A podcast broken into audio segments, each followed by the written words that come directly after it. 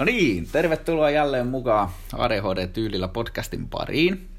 Ja nyt onkin aika pitkä aika vierähtänyt, kun viimeksi ollaan oltu äänessä. Tässä nyt on ollut vähän sairasteluja itse kullakin ja koronatesteissä käyty ja karanteeneja ollut. Kaikki on ollut negatiivisia koronatesteihin liittyen, mikä on ollut tietysti positiivista, mikä on tämän päivän aihekin, eli positiivisuus ADHD:ssä.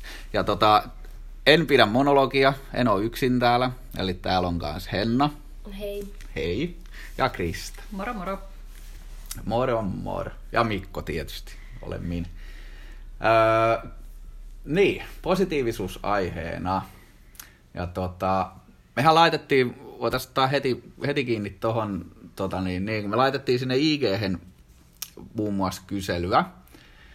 Ja haluttiin teidän kommentteja kanssa kuulla. Tai itse asiassa lukea tietysti, mutta en saivar, ei, joo. Niin.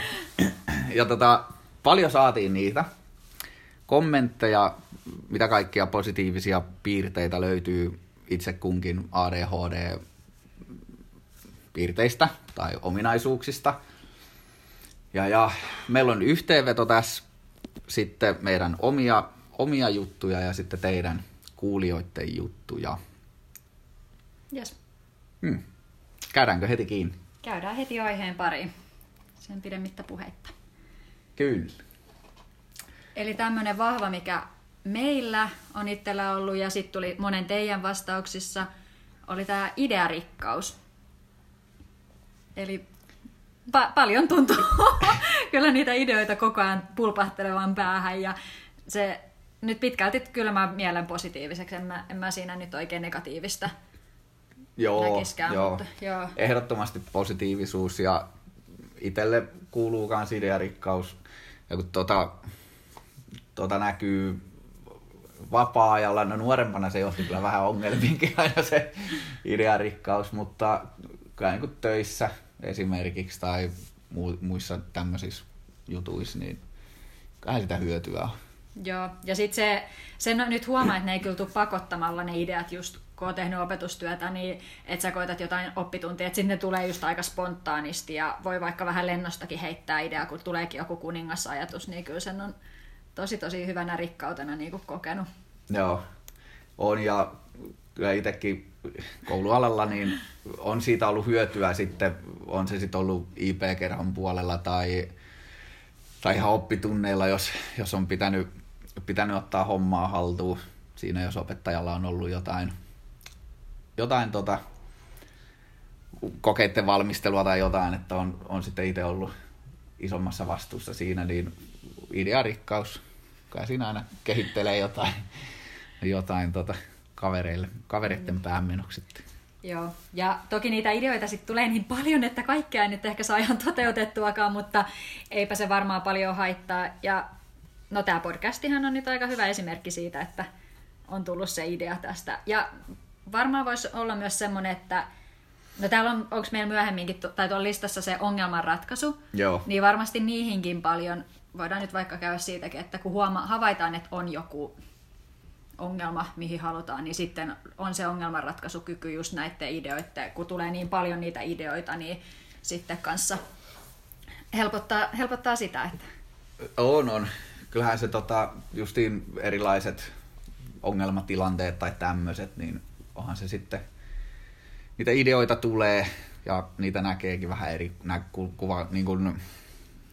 eri näkökannalta osaa katsoa ja hahmottaa niitä juttuja, niin sitten siinä tulee vähän semmoista luovuuttakin sitten samalla, että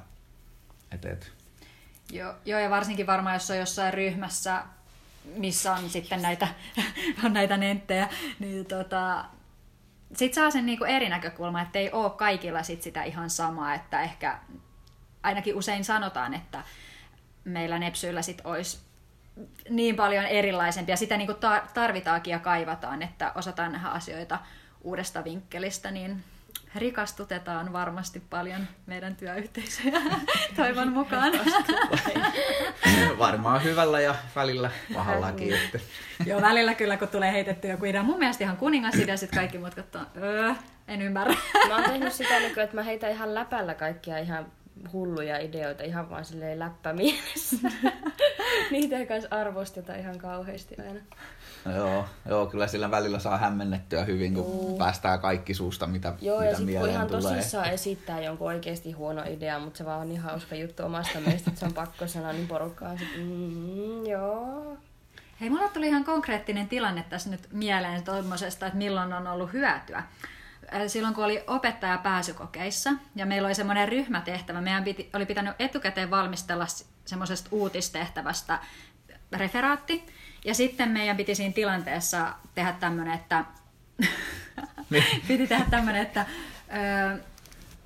nostaa sieltä omasta tekstistä se tärkein puoli, että me saatiin hetken aikaa taas lukea niitä meidän tekstejä ja sitten ottaa sieltä. Sitten meitä oli siinä ryhmässä 4 ja sitten kaikilla oli se sama pointti siitä, niin sitten mulla tuli se, että enhän mä voi sanoa samaa. Mä olin varmaan sit 3, kuka sanoi. Mä olin silleen, että en mä voi sanoa samaa, että mun on ihan pakko. Sitten mä vaan lennosta katsoin silleen, mitä mä otan täältä. No sit mä vaan olin silleen ja sain niinku aika spontaani. Mä olin niin mielessäni harjoitellut sen, että mitä mä tuun sanoa. Mutta sitten siinä pystyi kyllä heittämään ja mä veikkaan, että se oli semmoinen yksi tekijä, että miksi sainkin ehkä täydet pisteet, hehe. Kyllä. Kaikki muut 3 sanoi sen niin kuin ihan saman jutun vähän ehkä eri sanoilla. Niin. Toi on yksi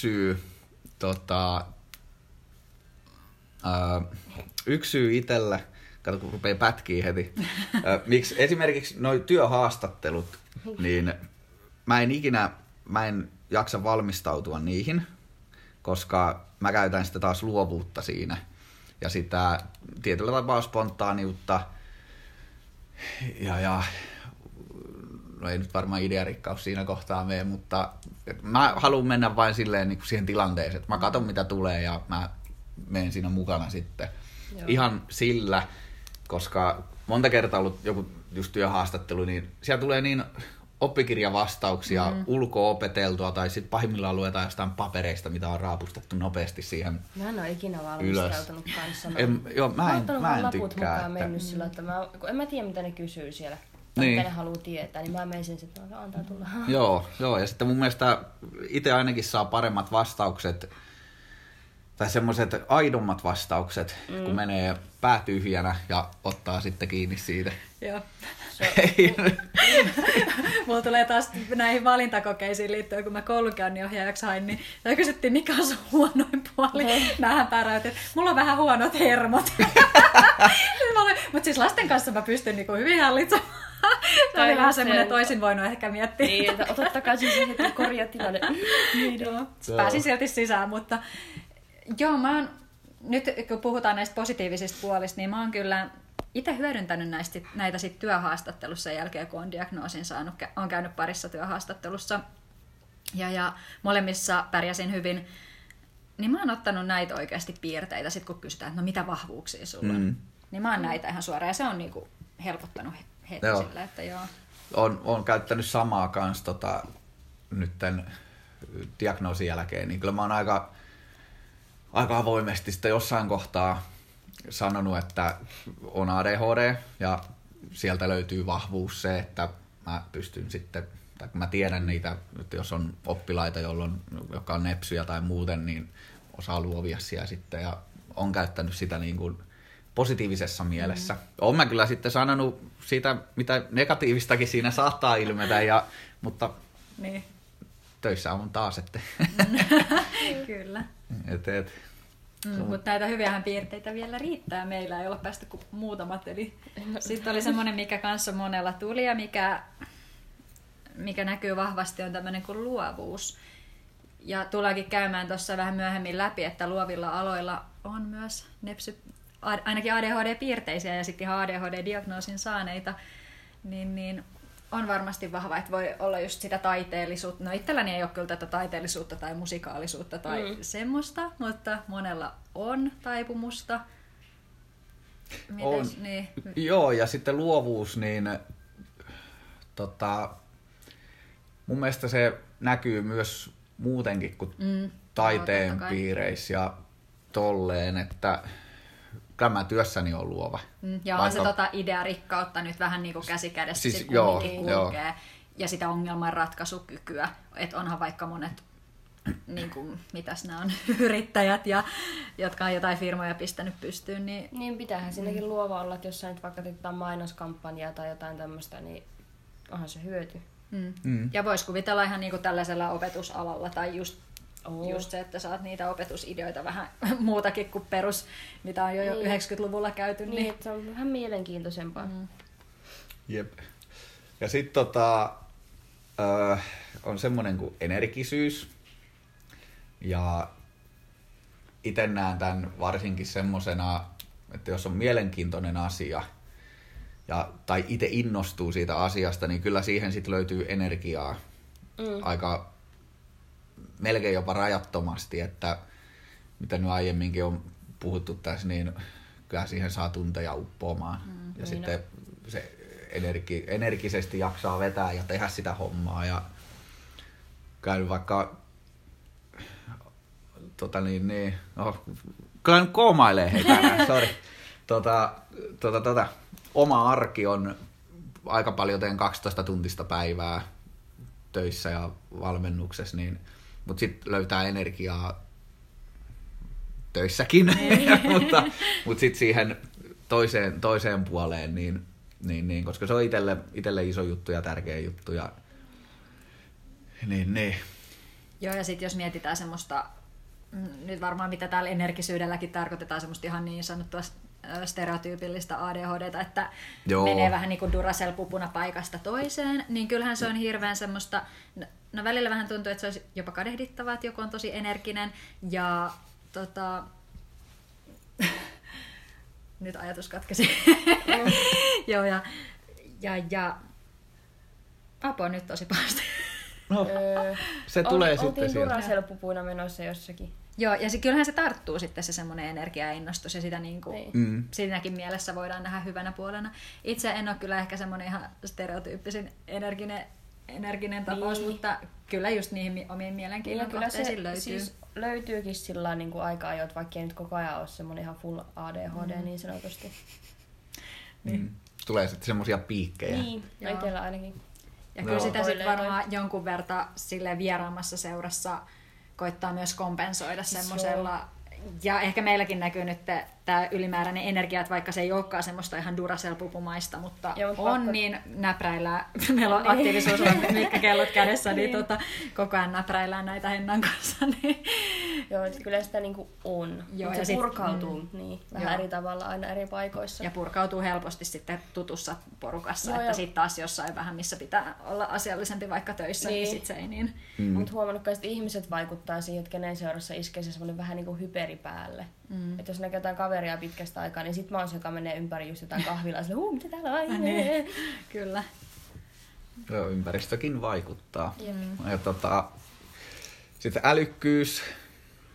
Joo, tästä on vähän puhuttukin vaikka noissa vertaistukiryhmissä, että mikä on älykkyys. Ja niin kuin on ihan noissa tutkimuksissa havaittukin, että voi olla aika korkeakin älykkyysosamäärä. Mikä silleen, mikä just puhuttiin, että välillä just kun on sitä vaikka kömpelöä ja hössöttää ja voi olla itsellä varmaan vähän just lukihäiriöitä ja muuta kielellistä. Niin, semmoista yleistä häröilyä. Niin, mutta niin voi tulla semmoinen, että onko toi vähän daiju. Joo, itse saa sen vähän pimbolleimaan helposti, että tämä on vähän juntti tämmöinen pönttö, että se vaan säätää ja koheltaa. Ja sitten kun sanot jotain fiksua tosissaan, niin porukka on vähän se, että wow. Että se oikeasti voi olla sit se älykkyys siellä piilevänä. No, ja semmoista erilaista älykkyyttä. Ei sitä välttämättä koulussa opittua kirjaviisautta, vaan just näkyy sitten tuossa ongelmanratkaisutaitona tai semmoisena tunneherkkyytenä. Ehkä tai semmoista omanlaista huomiointikykyä niin kuin älykkyyteen. Miten sen sanoisi? Miten mä toisin tämän ulos tämän ajatuksen? Mutta siis semmoinen huomiointikyky, että sä pystyt niin kuin huomaamaan just monta eri asiaa, vaikka niin kuin työporukassakin. Ja niin, miten kauhean kuin mullakin kuomaa nyt. Joo. Ehkä joku tajus ton pointin. Ja sitten mun mielestä tulee myös sitten erilaisiin tilanteisiin. Niin kun, tai sillä lailla, mitenköhän mä nyt selittäisin sen?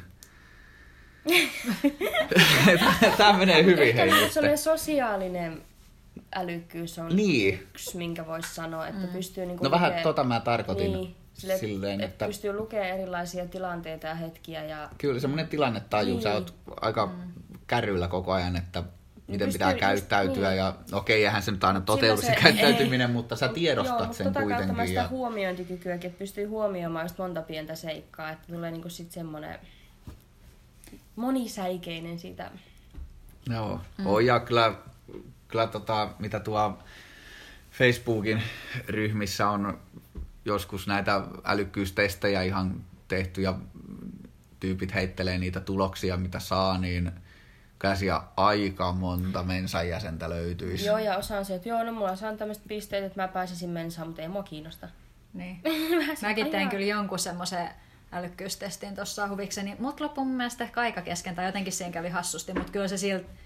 Tai eikö se näytti, että siinä olisi ollut enemmän aikaa, tai sitten mun taas mä katoin väärin. Mutta siis kumminkin jotenkin se vaan mystisesti sitten loppui, mutta kyllä mä sain siitä aika niinku, ihan hyvät, niinku, että oli se sitä siellä niinku yläpäässä vaikka. Joo. En mä tiedä, mulla loppuu aina mielenkiinto siinä kohtaa. Mä oon meinannut sen pari kertaa tehdä, mutta mulla on riittänyt keskittyminen alkuun, kun mä oon kattonut sen ekan tehtävän, mä en mä nyt jaksa kyllä tehdä tätä.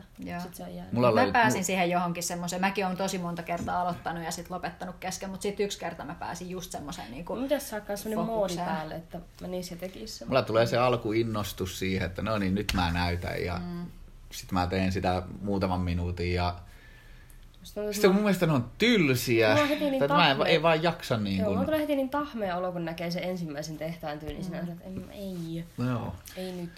Mutta tähän älykkyyteen, mitä vähän jo sivuttiin, niin aika tärkeä on se just, että osataan kompensoida myös niitä oireita. Niin kuin just vaikka lukea sitä ympäristöä, että miten tulisi käyttäytyä, niin sillä sit osataan, ja sillä se on varmaan yksi syykin, minkä takia voi vaikka saada diagnoosin vasta aikuisena, että kun jo nuori lapsi pystyy siihen, että niin kuin katsomaan ympäristöä ja sitten se jääkin huomaamatta, kun se vaan lapsi sopeutuu tai aikuinen tai kuka liian.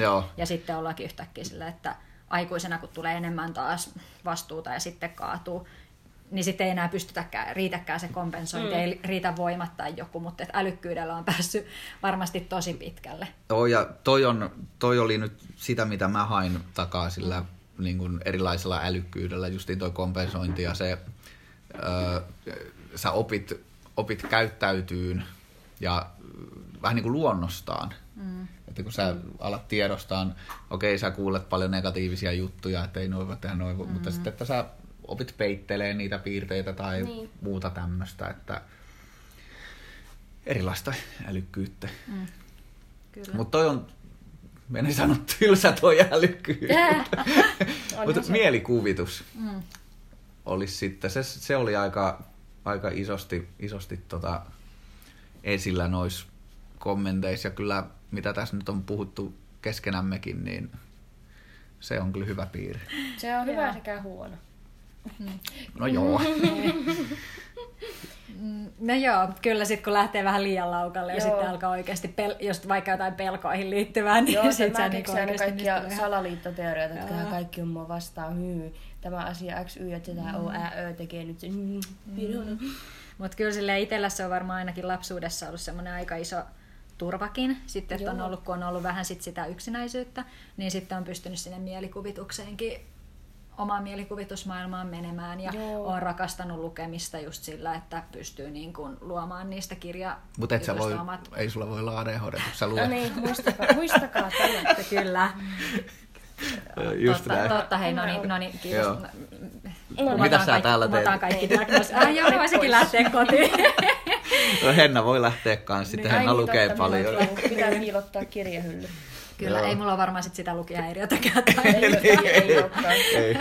Kumotaan kaikki tässä. Kyllä, kiitos Mikko. Joo, jos osaa kirjoittaa. Dr. Mikko iskee taas. Niin. Joo, kyllä. Mutta mielikuvitus on kanssa näkynyt sitten kouluaineissa. Eikö Mikkokin puhunut? Eikö sä jotain sulla aineita tässä löytänytkin? Joo, mulla on, otetaan jossain jaksossa, mä lupaan lukea mun alasteen aikaisia tarinoita, mitä on niinku ainekirjoituksia ollut, niin katsotaan jossain kohtaa. Ihan otetaan tämmönen joku, palataan aiheeseen, niin mä luen teille. Tulee vähän sitä meikäläisen luovuutta. Ja no luovuuttakin, mutta siis piti sanoa mielikuvitusta, että se on aika värikäs ja kyllähän niin kuin monet oppitunnit, niin sitten kun opettaja sai hiljaiseksi, niin sitten lähti se mielikuvitusmaailma pyöriin. Joo. Ja se olisikin siinä sitten, että kyllä sen näki sitten todistuksessa numeroista ja kokeissa. Mulla oli kanssa se, että jos oli epämielenkiintoinen aihe, niin ne vihkot oli tämmöistä jotain tarinoita ja sarjakuvia ja tekstejä. Ei se ollut oikeastaan mitään aiheeseen oikeasti liittyvää. Mm. Ja kyllä mä itse muistan omat kouluaineeni siinä, että ne on kyllä ollut pidempiä varmaan kuin muilla tai silleen suurimmalla osalla. Mutta mulla on semmoinen muistikuva, että mä en kyllä koskaan koulussa kirjoittanut yhtään mitään. Mä sitten vein aina sen vihkon kotiin. Kaikki muut, mä ihmettelin sitä, että kaikki muut palauttaa vihkot tunnin lopussa, kun on ollut tunti aikaa kirjoittaa. Mä oon aina joka kerta ollut sen, mä vien tämän kotiin. Mä en ole tunnin, niin sit mä oon jälkikäteen vasta sen niin tajunnut, että mä en ole siellä kirjoittanut yhtään mitään. Mä en ole varmaan saanut edes sitä aloitusta. Mä en ole yhtäkään lausetta. Sillä välttämättä, mutta sit mä vein sen vihkon ja opettajakin sanoi välillä, että hei, että sulla on tässä niin monta kymmentä sivua tätä tarinaa, että sun pitää nyt lopettaa tää. Mutta kun se juoni menee tänne ja tässä on kauheasti kaikki, että ei tää nyt mennä. Kyllä, ja sitä ei voinut joustaa siitä sun alkuperäisestä suunnitelmasta. Ja sit jos on pitänyt pätkästä yli puolet siitä tarinasta juonesta pois, niin eihän se nyt mene yhtään oikein. Joo, sit olisi vaan ärsyttänyt. Niin. Sitten ei olisi tehnyt sitä. Ja mä en tainnut kyllä saa sitä yhtä tarinaa edes kesken just sen takia, kun mä en vaan kerennyt. Niin. Se oli liian pitkä. Okay. Ei mulla kanssa lähti noi ainekirjoitukset, niin no ala-asteella ne oli vähän tiiviimpiä, tai ei ollut ihan niin montaa sivua, mutta sitten yläasteella mulla rupesi oleen, että jos oli opettaja sanoi, että no tehdään tästä 5-8 sivua, jos sinne nyt tuli se tavoite, niin mulla saattaa olla 15 sivua. Joo. Sitä vain tuli sitä juttua ja niin kun, et se ei loppunut. Mä kanssa tein ja mä aloitin monta kirjaa itse asiassa, mutta ne on tuhoutunut ne kaikki tekstit, niin mä harmittaa vähän. Hei, kirjoista, niin se tuli mieleen toi idearikkausta. Itsehän on tunnettu laajastikin piireissä siitä, että mulla on pöytälaatikkofirmoja, mitkä odottaa vain perustamista, niin... Tämä on varmaan sama kuin mun kirjailijaura. Joo, en tiedä montako firmaa olisi ja en tiedä kuinka menestyneitä olisi tai tulisiko niistä mitään, mutta on siellä semmosiakin ollut, joskus naureskellutkin, että on sitten muutaman vuoden päästä joku ottanut tämmöisen meikäläisen idean, tai no eihän ne nyt ole mun idean sieltä ottanut, mutta niin kuin sillä lailla, että se on tullut sitten, on se sitten ollut joku applikaatio puhelimeen tai joku tämmönen, niin mutta ei mennä niihin. Ja mä en muista edes niitä. Ei mä pidetään businessalaisuudet. Mutta joo. No mä ainakin mun mielikuvitusmaailmasta rikas mies. Kyllä, pala kerralla. Hetkessä eläminen ja spontaanius. No voitais ne vähän niin kuin niputtaa. Niin, sille yhdessä. Joo, että on itse vahvasti tommonen, että en mä, totta kai jotain juttuja pitää suunnitella ja tällä lailla, mutta mä en tykkää niin kuin, no esimerkiksi vakkariduuni, niin tällä hetkellä en missään nimessä halua, koska ei ikinä tiedä mitä tapahtuu. Mä haluun että mulla on valmius reagoida spontaanisti, tehdä asioita hetken mielijohteesta, elää hetkessä ja... Carpe diem.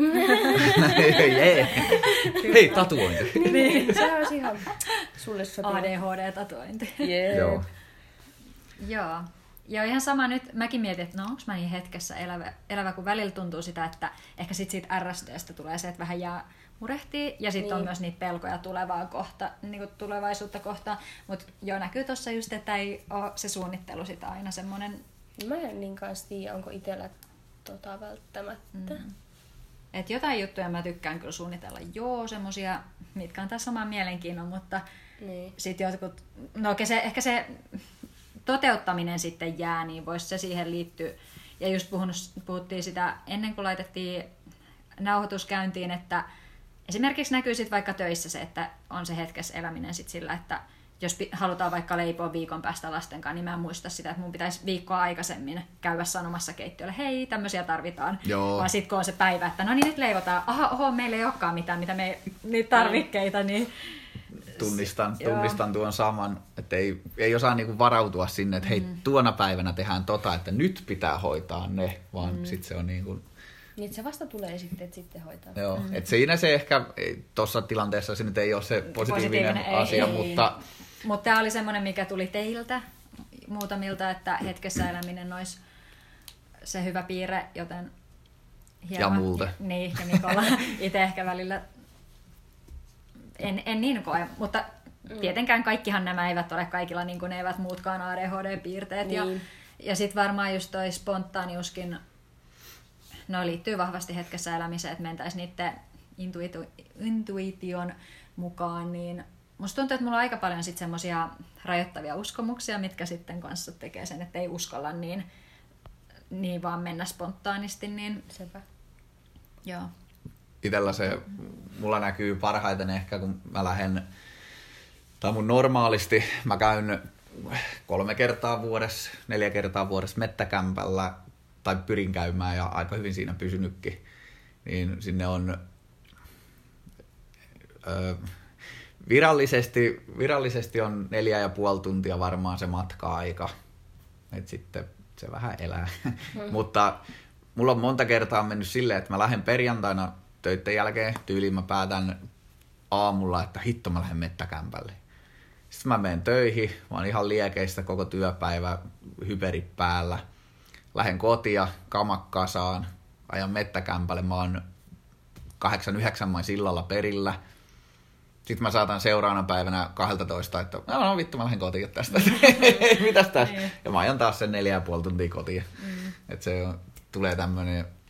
Tulee vain se fiilis, että mä teen tämän, sit mä menen ja teen. Et ei jaksa ajatella oikeastaan rahaakaan siinä, että vaikka olisi tiukkaa, niin mä keksin luovin jotain, luovaratkaisuja, kikkailen jotain ja sit mä lähden, että on vahva tommonen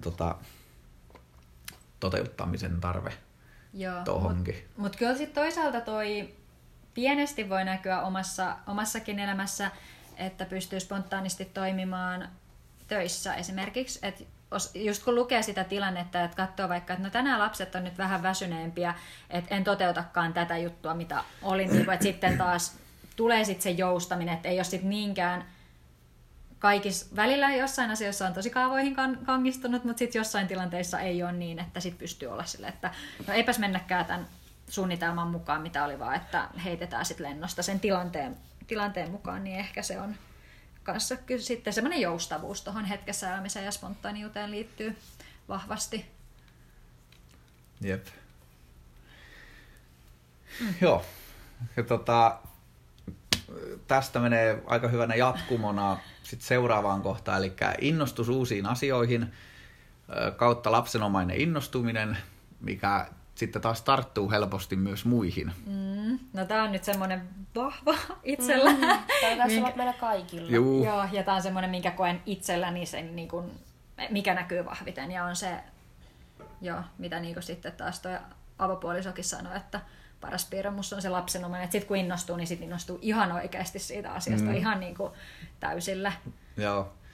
Ja tietyllä tapaa... Tai se on just se lapsenomainen innostuminen, kun ei harva nentti, joita tunnen, niin innostuu samalla lailla. Kyllä ne innostuu ajatuksesta, mutta se ei näy sillä lailla, miten se taas niin nepsyillä näkyy. Vähän yli, että tyliin koko ajan puhuu siitä ja koko ajan että hei, ai niin se juttu, hei vähän siistiä kivaa. Että semmoinen niin kahden täpinä päällä. Tulee täpinä päälle ja itellä lyö monesti, jos mä oikeasti niin innostun jostain, niin mulla saman tien hyperitiskee päälle. Mä sitten mennään niin aivan lähtee vähän lapasesta toi homma sitten. Sitä ei ole huomattu tässä podia suunnitellessa. Että kyllä meillä on aikamoiset... suuruuden kuvitelmat. Mikäs oli se meidän, minne asti me päästiin joku ADHD-gaala, minne kaikkia... Joo. Sitten piti kutsua kaikkia Will Smithejä, mitä kaikkia... Joo, ja kyllä, siis mehän ollaan ensi vuonna Linnanjuhlissa. Uraa uurtamassa. Joo. TV-sarja tulee pian. Ja... Ai niin, ja se Mikon TV-sarjakin, siihenkin lähdettiin. Joo. Kyllä näitä on näitä ideoita. Joo, lähtee vähän kasvamaan sit innostuksen myötä. Joo. Se on ihan ok ideoita. Vähän himmaa ja karsii sitä, mutta... Niin, mutta se on tylsää himmailla. Joo. Ja kyllä se... Tämä lähtee Everin kautta liikkeelle. Joo. Mutta on se ihan silleen fakta just, että sit kun innostuu jostain asiasta, niin sit se niinku, kyllä se näkyy, se vähän niinku vie kaikelta muulta. Tulee semmoinen hetkellinen fiksaatio ehkä joistain jutuista, justin tuon innostuksen kautta. Joo, ja kyllä tää niinku töissäkin on hyvä puoli ja kotona noitten muksujen kanssa. Mm. Että kun touhaa vaikka työelämää jos ajattelee, niin kyllä siellä luokassakin, että kun porukka innostuu, tai eikä edes ne innostu, vaan itse innostuu jostain, tai lukee tilanteet, että hei, nyt pitää saada vähän joku liikuntatunti tai jotain, että nyt pitää saada porukka haltuun ja mukaan tähän juttuun, niin sitten se oma innostuminen, mikä tulee, kyllä se tulee siinä, kun sitä niin kuin ajattelee, niin se sitten aika helposti tulee luonnostaan siihen, tunnistaa sen tilanteen, niin päästään periaatteessa niin kuin jarrun pois päältä, että anna mennä. Ja sitten antaa itselleen sen luvan, että nyt innostuu tai jotain. Niin kuin, lupa flipata. Niin, lupa flipata, että toteuta ittees, niin sitten lähtee. Tai parhaimpia, kun opettajat sanoo, että no niin Mikko, hei, hoida homma. Niin, jaha, sitten mentiin. Ja sitten vaan mikä ekana tulee mieleen tai jotain. Ja. Että on se silleen. Ja sitten... Yksi, mikä on niin tyttären kanssa esimerkiksi, kun jos se kertoo jotain juttua, ja kun mekään nyt ei kauhean tai ei liian usein nähdä, niin sitten kun se tulee se päivä, että niin kun nähdään, ja kun se kertoo niitä uusia juttuja, kun itse innostuu niistä ihan silleen niin kun se innostuneena kertoo, niin sitä pystyy, että ei ole vain semmoinen, jaa, onpa kiva, hienoa. Vai sitten tulee semmoinen, hei vitsi, vähän siistiä, että ihan kun se lähtee aivan semmoinen tulee sieltä sen energiaa. Ja... Joo, ja se on kanssa just sitten niinku aitoa se innostuminen, että ei sitä pysty, se vähän sitten sotii, että ei voi niinku oikein sitten... innostua nyt semmoisesta, mikä ei oikeasti innostuta. Ainakin, että sitä on tosi vaikea feikata sitä aitoa innostusta. Joo. Ja sitten kun se tulee joskus, se aito innostus, ja sitten tuleekin se feikki, niin kyllä sen eron huomaa aika vahvasti. Ja avoimuus. Ei, odotas nyt. Joo. Avoimuus olisi seuraavana listassa. Ja me ollaan laitettu huomioon, että välillä tosin liiankin avoin. Joo. Mutta sitten yhdeltä teistä tuli se kommentti, että mikä hyöty siitä, kun on avoin, niin kokee sitten, että, tai niin kuin muut kokevat sen, että on sitten helppo sulle puhua, mikä varmasti siis pitää paikkansa. Mutta, joo, siis tietyllä tapaa herättää luottamusta ja semmoista, että silleen mä näen, kun mä oon avoin, mä saatan... Jos tulee joku semmoinen, ei mekään nyt kauan oltu, työparina oltu, niin aika avoimesti muistelisin ainakin, että on ruvennut kertoilemaan kaiken näköisiä juttuja. Ja sä oot varmaan silleen mun ekana työpäivänä kertonut siitä, että sulla on ADHD. Ja sit mäkin mietin silleen, että oliko toi nyt vaan semmoinen heitto, että mä vaan oon tämmönen ADHD vai oliko se... Tai silleen mä muistan, että sitä mä oon niinku funtsinut siinä, että onko se niinku oikeasti vai oliko se mä nyt oon vaan tämmönen. Joo. Ja kyllä sitten kun Hennankin kanssa tutustuttiin, niin kyllä aika avoimesti heti alusta asti niin kuin kertonut asioita. Joo, välillä oli vähän sellainen, okei. Joo, ja miettinyt, että kannattaako aina kaikkea kertoakaan, mutta se on taas sitten silleen. Ja samalla avoimuuteen ja rehellisyys. Niin. Mutta kyllä ne tietyllä tapaa positiivisia asioita on todellakin. Varmasti. Että... on. Ei ainakaan jää sille niinku arvailujen varaa, että olisi sille, että mikähän tuo mysteeripersona oikein on, että mitä se oikeasti... Niinku... Joo. Ja sitten kun tulee sitä möläytöä, niin se ei ole semmoista valikoivaakaan se avoimuus sille. Ei, totta kai sille jossain... No sitten tuntuu sille, että sit kun on se sensuuri päällä tai joku jossain vaikka töissä, niin sitten se on tosi... Niin sit, niinku, että tosi vaikea on puhua kyllä mitään sitten näitä säästä. Ja... Joo, sitten on aika jäykkää se toiminta, että ei sitä niinku puhu oikein mitään sitten, että jos se on semmoinen... summailu päällä. Joo. Et kyllä se varmaan sen toisen persoonan kanssa tekee sen, kenen kanssa puhukaan, että miten pystyy. Et kyllä mäkin olen huomannut se, että varmaan töissä just joku Mikko, olet ollut semmoinen, kenen kanssa on pystynyt avoimemmin puhumaan kuin sit, niin kuin alkuun kuin toisen. Varmaan sitten on se ollut, kun sä oot ollut avoin, niin sitten itsekin on pystynyt olemaan sillään. Ja se... sitten loppuun kohden tietenkin, kun oli pidempään töissä, niin tuntuu, että kaikkien kanssa pystyy olla oma itsensä ja tosi avoin. Ja ei niin puhuttukaan ihan mistään, niin kuin, no viikonloppuna olipas kiva ilma, kävin vähän sienestää, vaan sitten tehtiin oikeasti asioista. Meillä on vähän syvällisempiäkin juttuja. Mutta kanssa mä siis joskus itse asiassa teininä lapsena mietin sitä, että muuttuuko mun persoona sen mukaan, kenen seurassa mä oon. Mutta se oli justiin varmaan miten peilasi sitä ihmistä. Että jotenkin seurassa oli tosi jäykkä olo, että toiset oli semmoisia, että höpötti ummet ja lammet ja vähän ylimääräistäkin. Niin. Ja huomasi sitä aikuisielläkin, että välillä on silleen, että no, et miltähän tämä näyttää nyt tolle ihmiselle, kun mä menen tämän kanssa, tämä ei mulle vieras ja mä höpöttelen ihan mitä sattuu ja ton kanssa mä oon ihan tikkupyllyssä. No, kyllä itsellä vaikuttaa tosi paljon se, että jos mä luen siitä ihmisestä tai tulee se fiilis, että jotenkin niin sanotusti niskakarvat pystyy, niin kyllä mä sitten lyön portit kiinni. Joo, et en sitten kerro niinku oikein mitään. Ja sitten mä en osaa aloittaa edes keskustelua mistään. Ja se on jännä, että joistakin ihmisiä tulee vaan heti semmoinen, että en mä halua jutella tolle. Vaikka ei ole puhunut mitään, on vasta en mä. Ja just kyllähän sen niinku itsekin tietää, että kun toinen on avoin, niin sit itsekin on helpompi just olla. Että jos itse on koko ajan vaan avoin ja toinen ei anna mitään, niin sit just tulee varmaan kanssa se blokki päälle. Joo, ja sit rupeaa vähän jännittää, että okei, tää tietää musta nyt ihan liikaa, että meneeköhän se nyt tuolla repostelee tyylin kaikille mun jutuilla tai jotain. Että vähän semmonen epävarmuus tulee sitä toista kohtaa. Teininä kärsi tosta tosi paljon, koska luotti vähän silleen sinisilmäisesti, lapsenomaisesti liikaa ihmisiin. Niin mä olin kyllä onneksi aika erakko silloin jo. Niitä juttuja menikin. Mut. Joo, mäkin kyllä mietin erakkoutta, että kyllähän se varmaan osin kanssa johtuu siitä, että jos sä et voi olla rehellinen ja avoin sen kaverin, tai että mä oon aina kokenut se, että mieluummin mä oon yksin, kuin että mä oon huonossa seurassa. Mä oon niinku tosi pienestä asti ollut sillä, että en halua olla ihmisen kanssa vaan sen takia, että mun ei tarvitsisi olla yksin. Että kyllä mä ihan niin kuin hyvin oon sit viihtynytkin yksin. Ei tarvi feikata. En halua feikata. En jaksa. Mä olen niin kuin kotonakin välillä, kun muut meni jossain, että en mä jaksa mennä. Että kun ne on semmoisia, että pitää pingottaa, jos on niiden seurassa ja olla vähän sellainen niin kuin pari pykälää vähän niin kuin, miten se sanoisi, volyymi pienemmälle. Niin sitä en mua huvita. Se oli hyvä, oli amiksen päättäritkin, niin mä olin kanssa, että mä menen himaan nukkua. Mutta mitä et sä tuu ryyppäämät? No en mä jaksa. Et liikaa outoja ihmisiä, mikäkään mä juttelen mitä. Ja mä sit vaan seison siellä ja ihmettelen niitä. Niin kuin tein muita ihmisiä, niin en mä jaksa. En. Joo. Ja pakko sanoa, kyllä tuli tuosta avoimuudesta mieleen, että se on kyllä hienoa, että ollaan avoimia, mikä näkyy myös tuolla meidän vertaistuki Facebook-ryhmissä. Ei tarvitse paljon niinku miettiä. Ja sinne voi niinku aika helpostikin heittää kysymyksiä, että mitäs on. Ja sitten sinne tulee tosi hyvin ja pitkiä, rehellisiä vastauksia. Ja ei niinku, no välillä se, no joo, mutta siis, että saa kyllä ison tuen sieltä. Siksi just sen takia, kun ollaan avoimia. Et se on ihan turhaista olla missään tuommoisessa ryhmässä. Ei se toimisi, jos siellä oltaisi vähän, no en halua jakaa nyt asioita. Niin että no okei. Joo, kyllä toi on ollut iso anti tuossa noissa vertaistukiryhmissä noi keskustelut.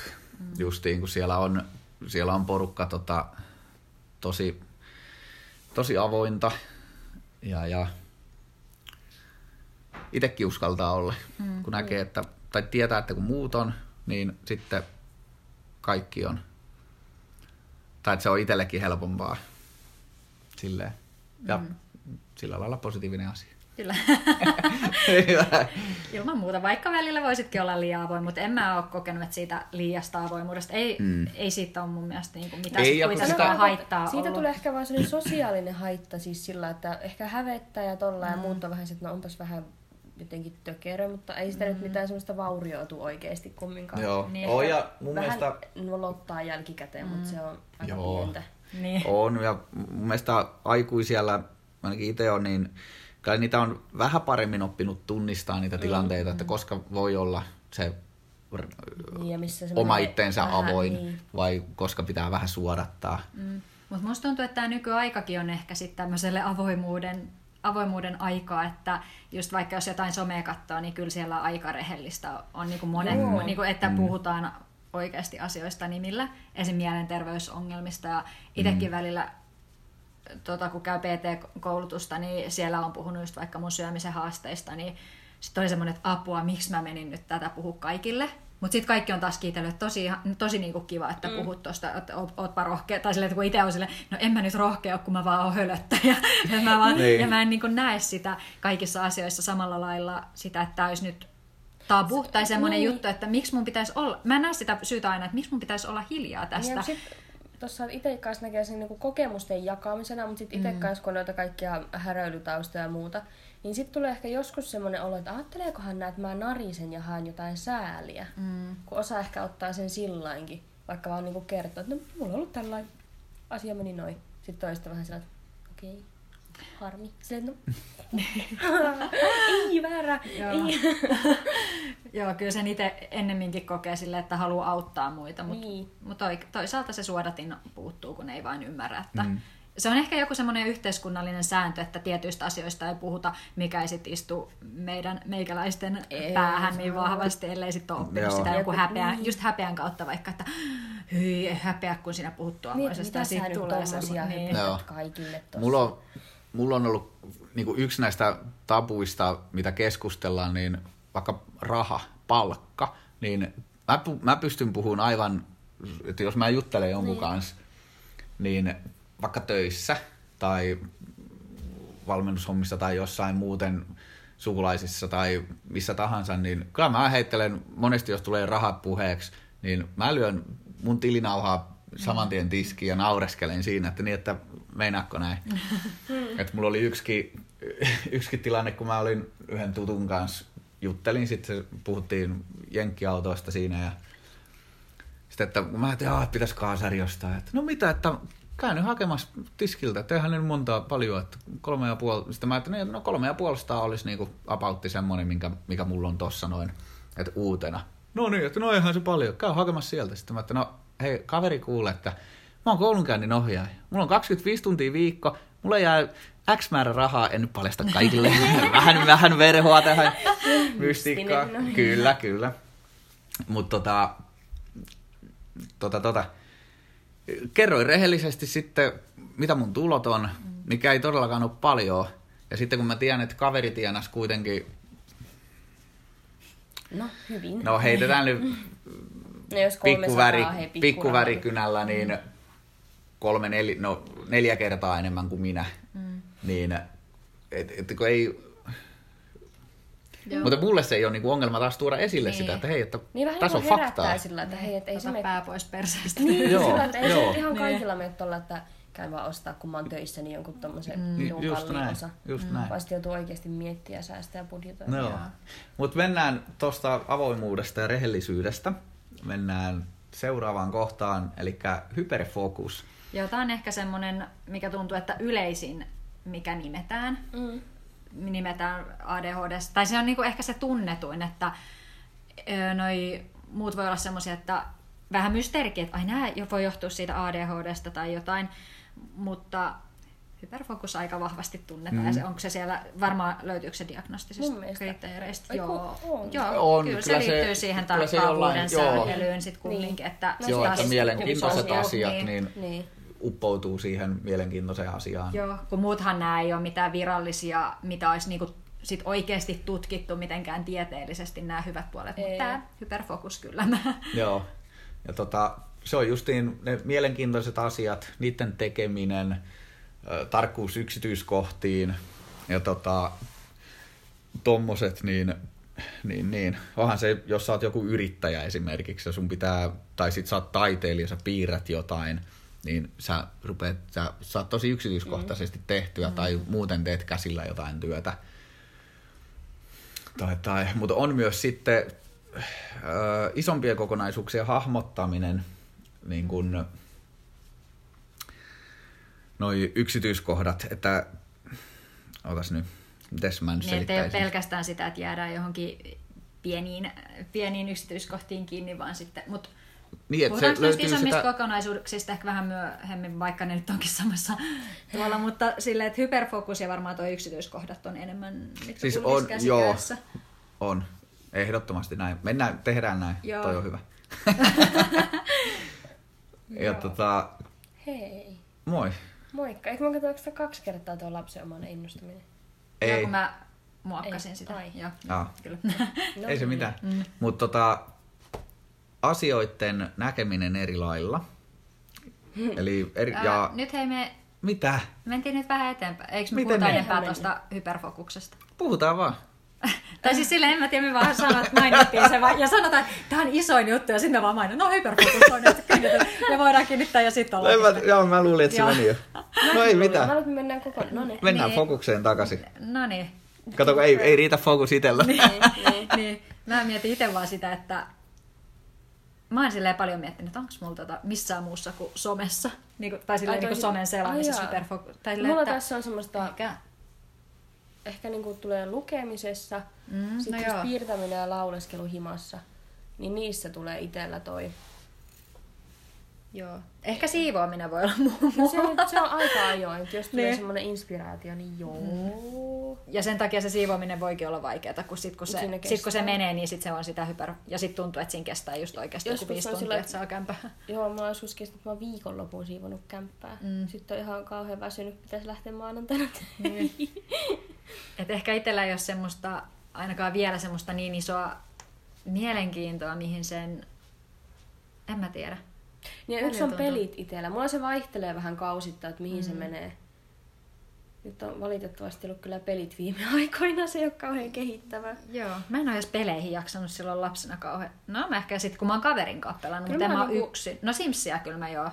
Simsiin kyllä. Ja mä hakkasin siis pentuna ihan jumalattomasti pelejä, ja sit kun meillä oli silleen, että porukatkin pelaa ja muuta, niin, niin se oli niinku semmonen yhteinen juttu. Joo. Mutta Joo, ja kyllä tuo niinku hyperfokus, niin sanoit noista peleistä, niin... Joo. Mikä se oli silloin viikonloppu? Hakattiin, kun me 7 tuntia putkeen, eikä huomattu, että hei, me ollaan vasta siellä aamupalaa herättänyt, kello onkin jo kolme. Se oli, niin se kävi, eikö se ollut 2 viikonloppuna putkeen? Taisi olla itse asiassa. Kuinka meni, mutta joo, kyllä se siitä löytyy, kun se kiinnostaa sua, niin... Sitten tippuu sitten siihen. Joo. Ja sitten kun se kiinnostaa ja sitten uppaa siihen, niin sitten just ja alkaa kiinnittää helposti just nimenomaan hioon niitä yksityiskohtia. Vaikka se siivoaminenkin yhtäkkiä, sä kiilotat jotain vessan kaakeleita jollain hammasharjalla tai silleen, niin, että sä saat niistä megakieltävät, niin sit sä oot yhtäkkiä silleen, no mä en oo kaimuroinut koko kämppää, kun mä oon vaan näitä täällä. Tai silleen, että jää sit se... Ja ehkä tulee, se tärkeämpi juttu siitä pois. Ja sitten tulee ihan valtava työmaa tuommoisesta asiasta, kun rupeaa tekemään sitä tuolleen millin tarkkuilla.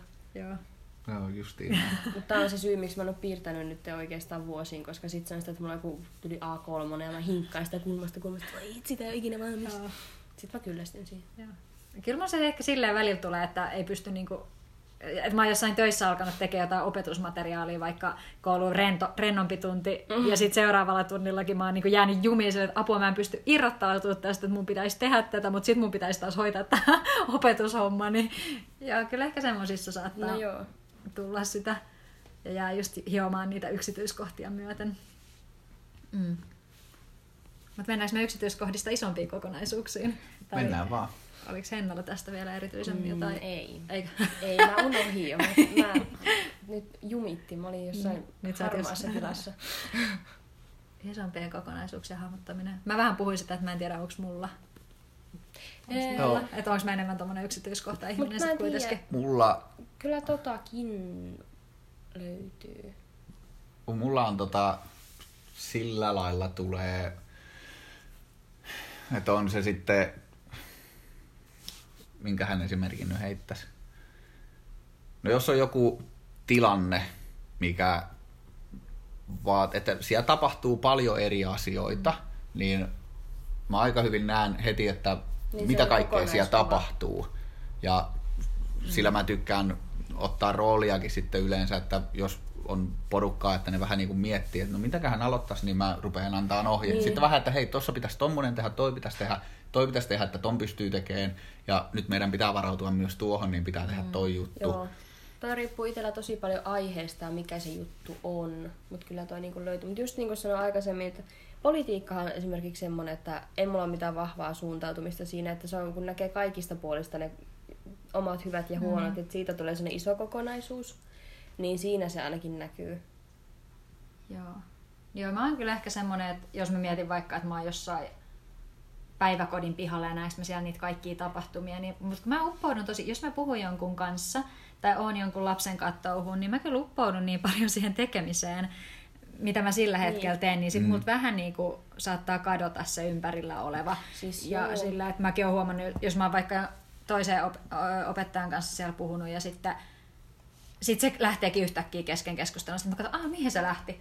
Okei, tuolla on joku lapsi itkee siellä.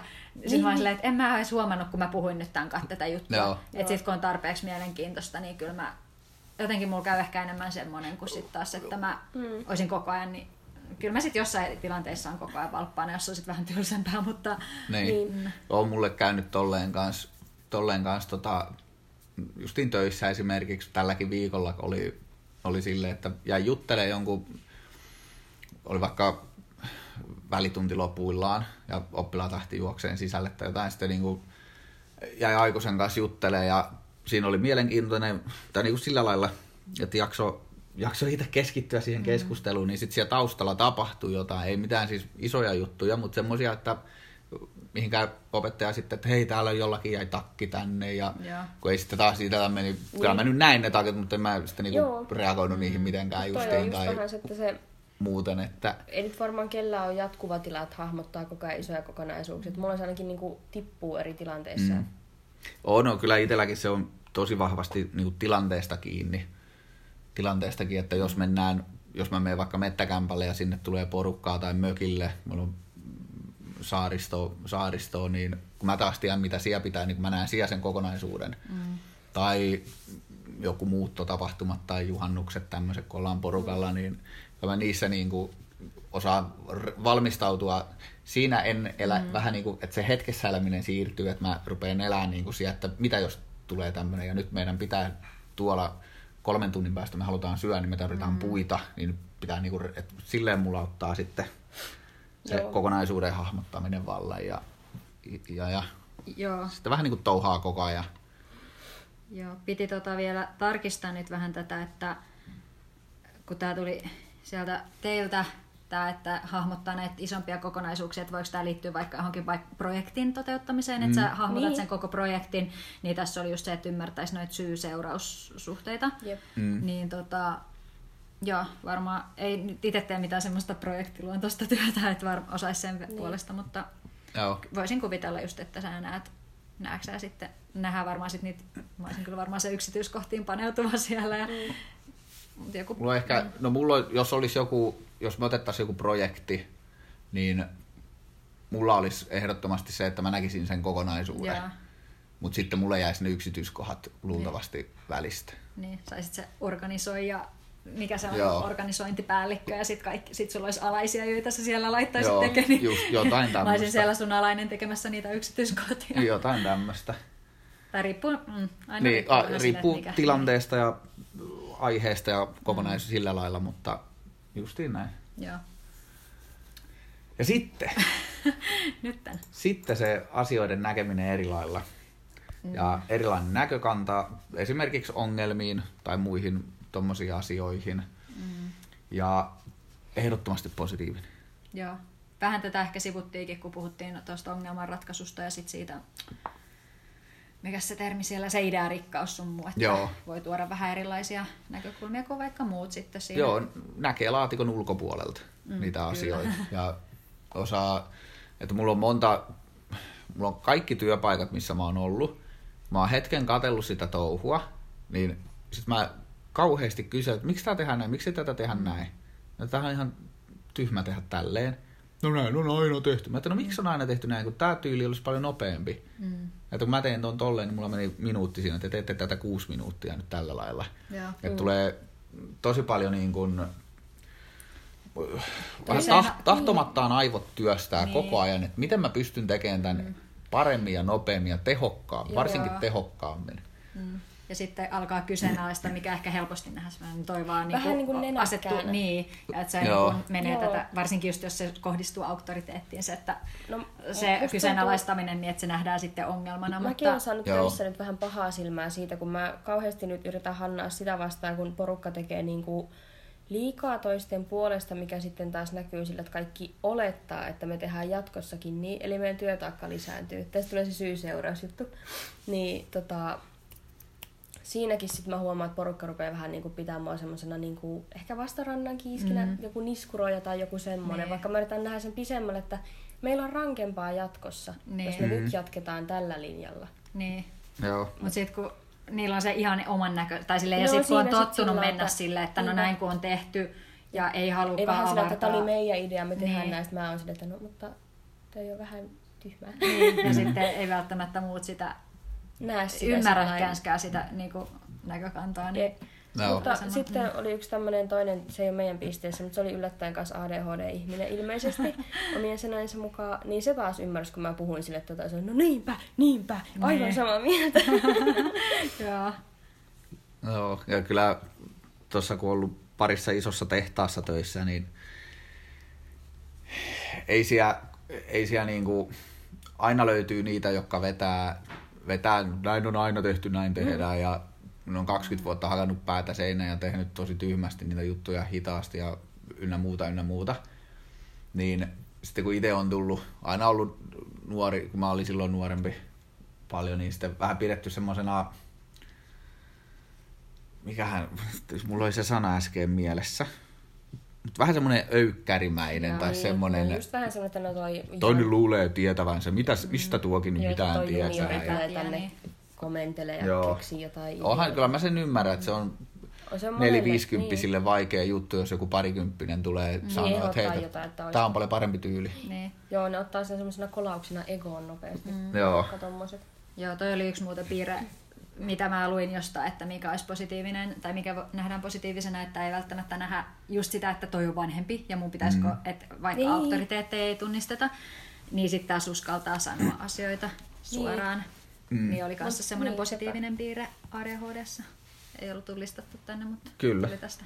Muistakaa vain suodattaa sitä ulosantia, jos pystytte. Asiallisesti kun ilmaisee, niin se voi mennäkin.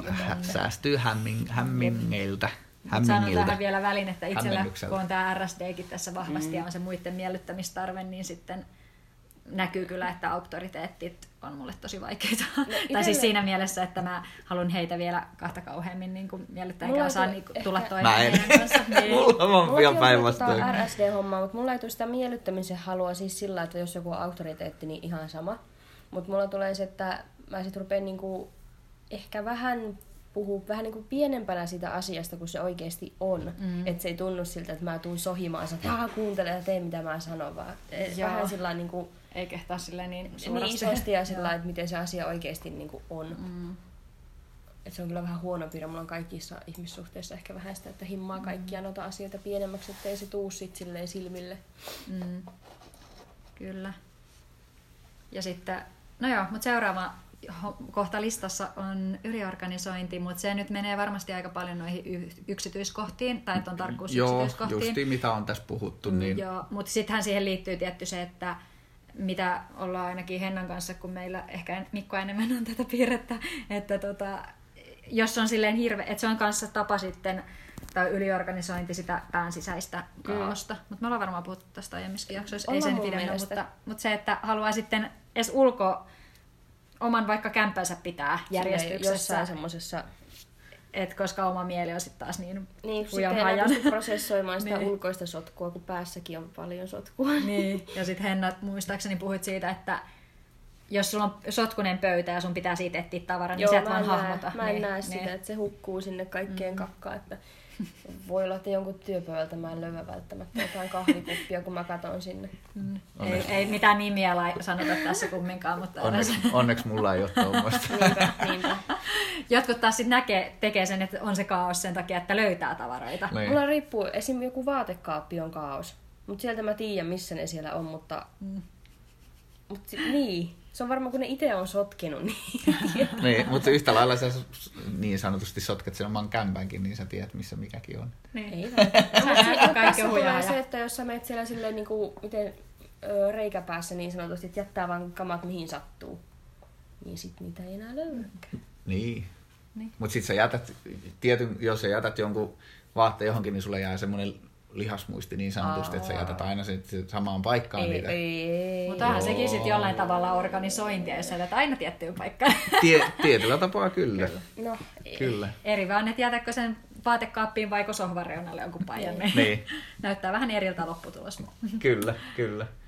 Mm. Ja otetaan seuraava. No mä mietin tää tilanteisiin heittäytyminen, onko se nyt vähän jo... Se on oli siinä spontaanius. Joo, hetkessä eläminen, kyllä. Hei, mutta tää oli hyvä, tää tuli teistä yhdeltä, että vahvat tunteet on hyvä puoli. Ja sit kun itse on aina kokenut sen, että ei vitsi kun on niin vahvat tunteet, että se olisi niinku huono puoli, niin ihanaa, että on osattu kääntää se vahvuudeksi. Ja nytten kun alettiin sitten tätä vähän miettimään enemmän, niin kyllähän se esimerkiksi siinä empatiakyvyssä näkyy. Että kyllä mä oon ainakin kokenut aina, että olisi niinku empaattinen ihminen ja pystyy niinku helposti asettumaan toisen siihen tunteeseen ja niinku tilanteeseen. Mutta tuosta on itse ainakin saanut niinku kouluaikoinakin paljon kehuja, että on tosi empaattinen. Itse oli aina se, että onks mä?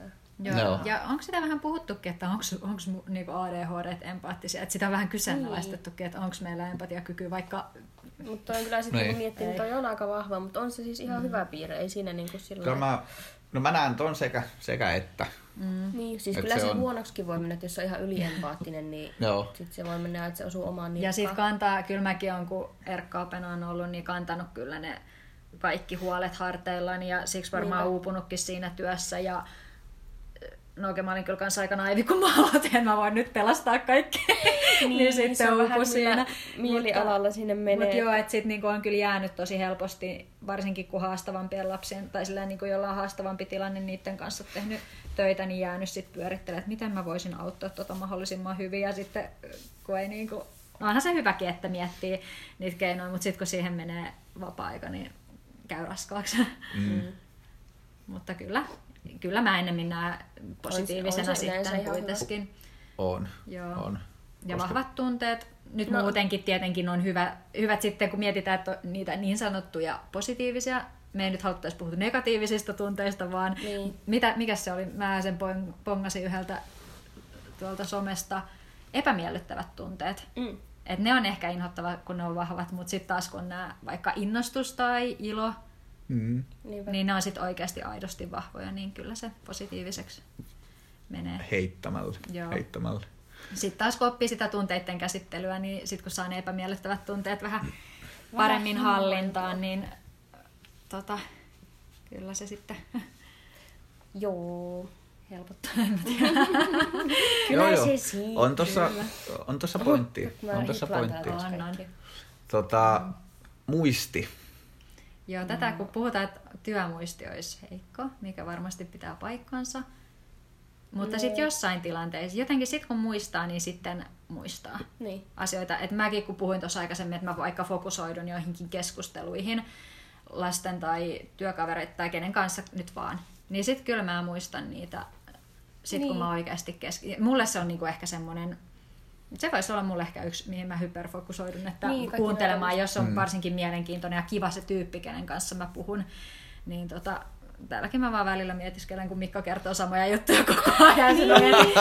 Että sanonko nyt, että mä oon kuullut ton jo varmaan 5 kertaa, mutta mä oon tosi helposti vaan silleen, että esimerkiksi tänäänkin kerroit sitä sun armeijatarinaa, mä olin silleen, mä oon kyllä kuullut sen. No mä en muistanut yhtään sitä, mutta olisit sanonut. Mutta mä teen taas sitä, että mä en aina sano ihmisille.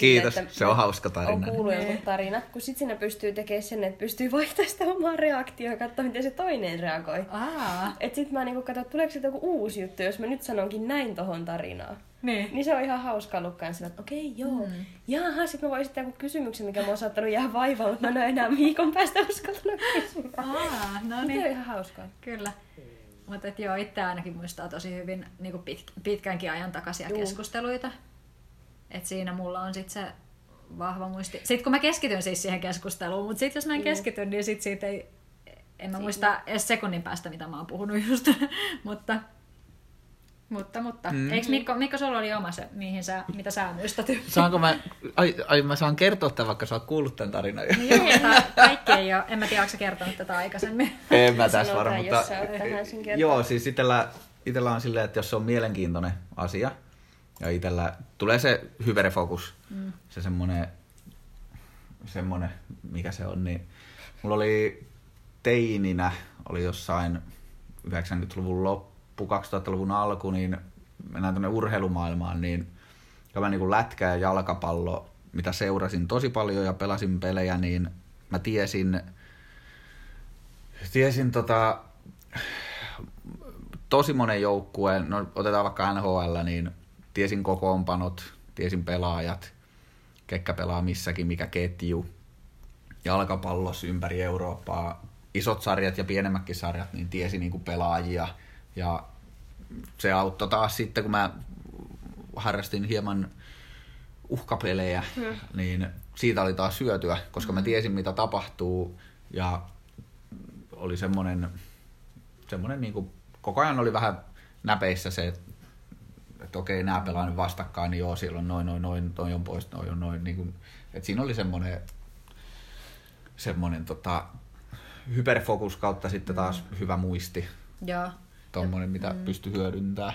Toi on vähän semmoinen piirre, mitä tuntuu ehkä, että erityisesti autisteilla sitten nähdään, että kun on se tietty mielenkiinnon kohde, niin muistaakin sitten vaikka kuinka yksityiskohtaista tietoa sitten siitä, että...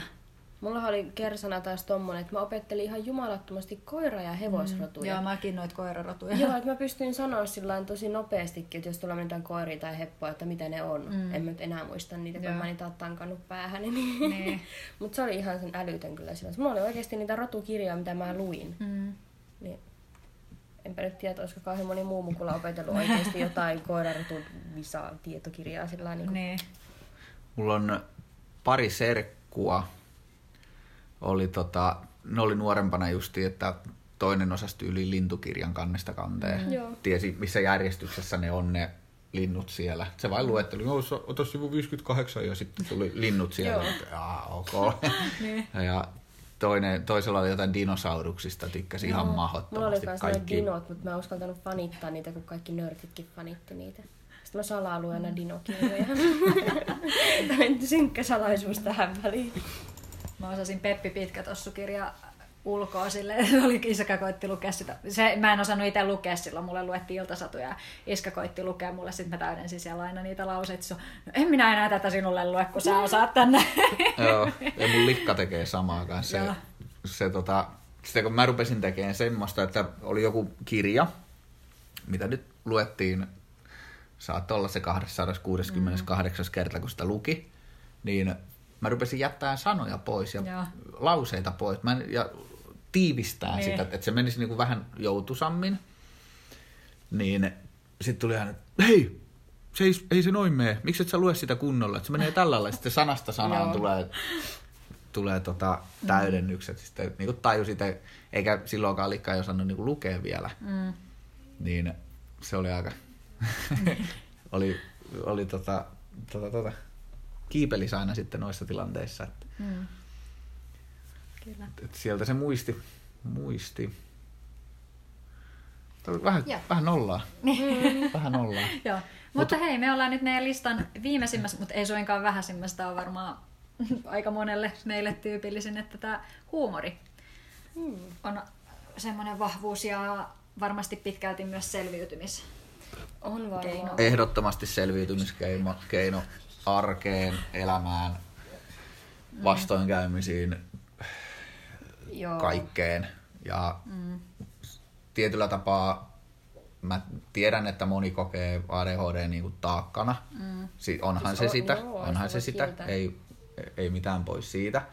Mutta kyllä noi niin kuin ihan paskimmat hetket, kun koko päivä on mennyt ihan vihkoon, sit sä teet jotain itsellesi tyypillistä hölmöä tai jotain, unohat jonkun jutun tai kaadat jotain tai jotain, mitä nyt ikinä näitä sattuu. Jokainen nyt osaa omalle kohdalle keksiä täydentää lauseen, niin mulla tulee monesti siinä kohtaa, että mä rupean vaan nauraa. Mm.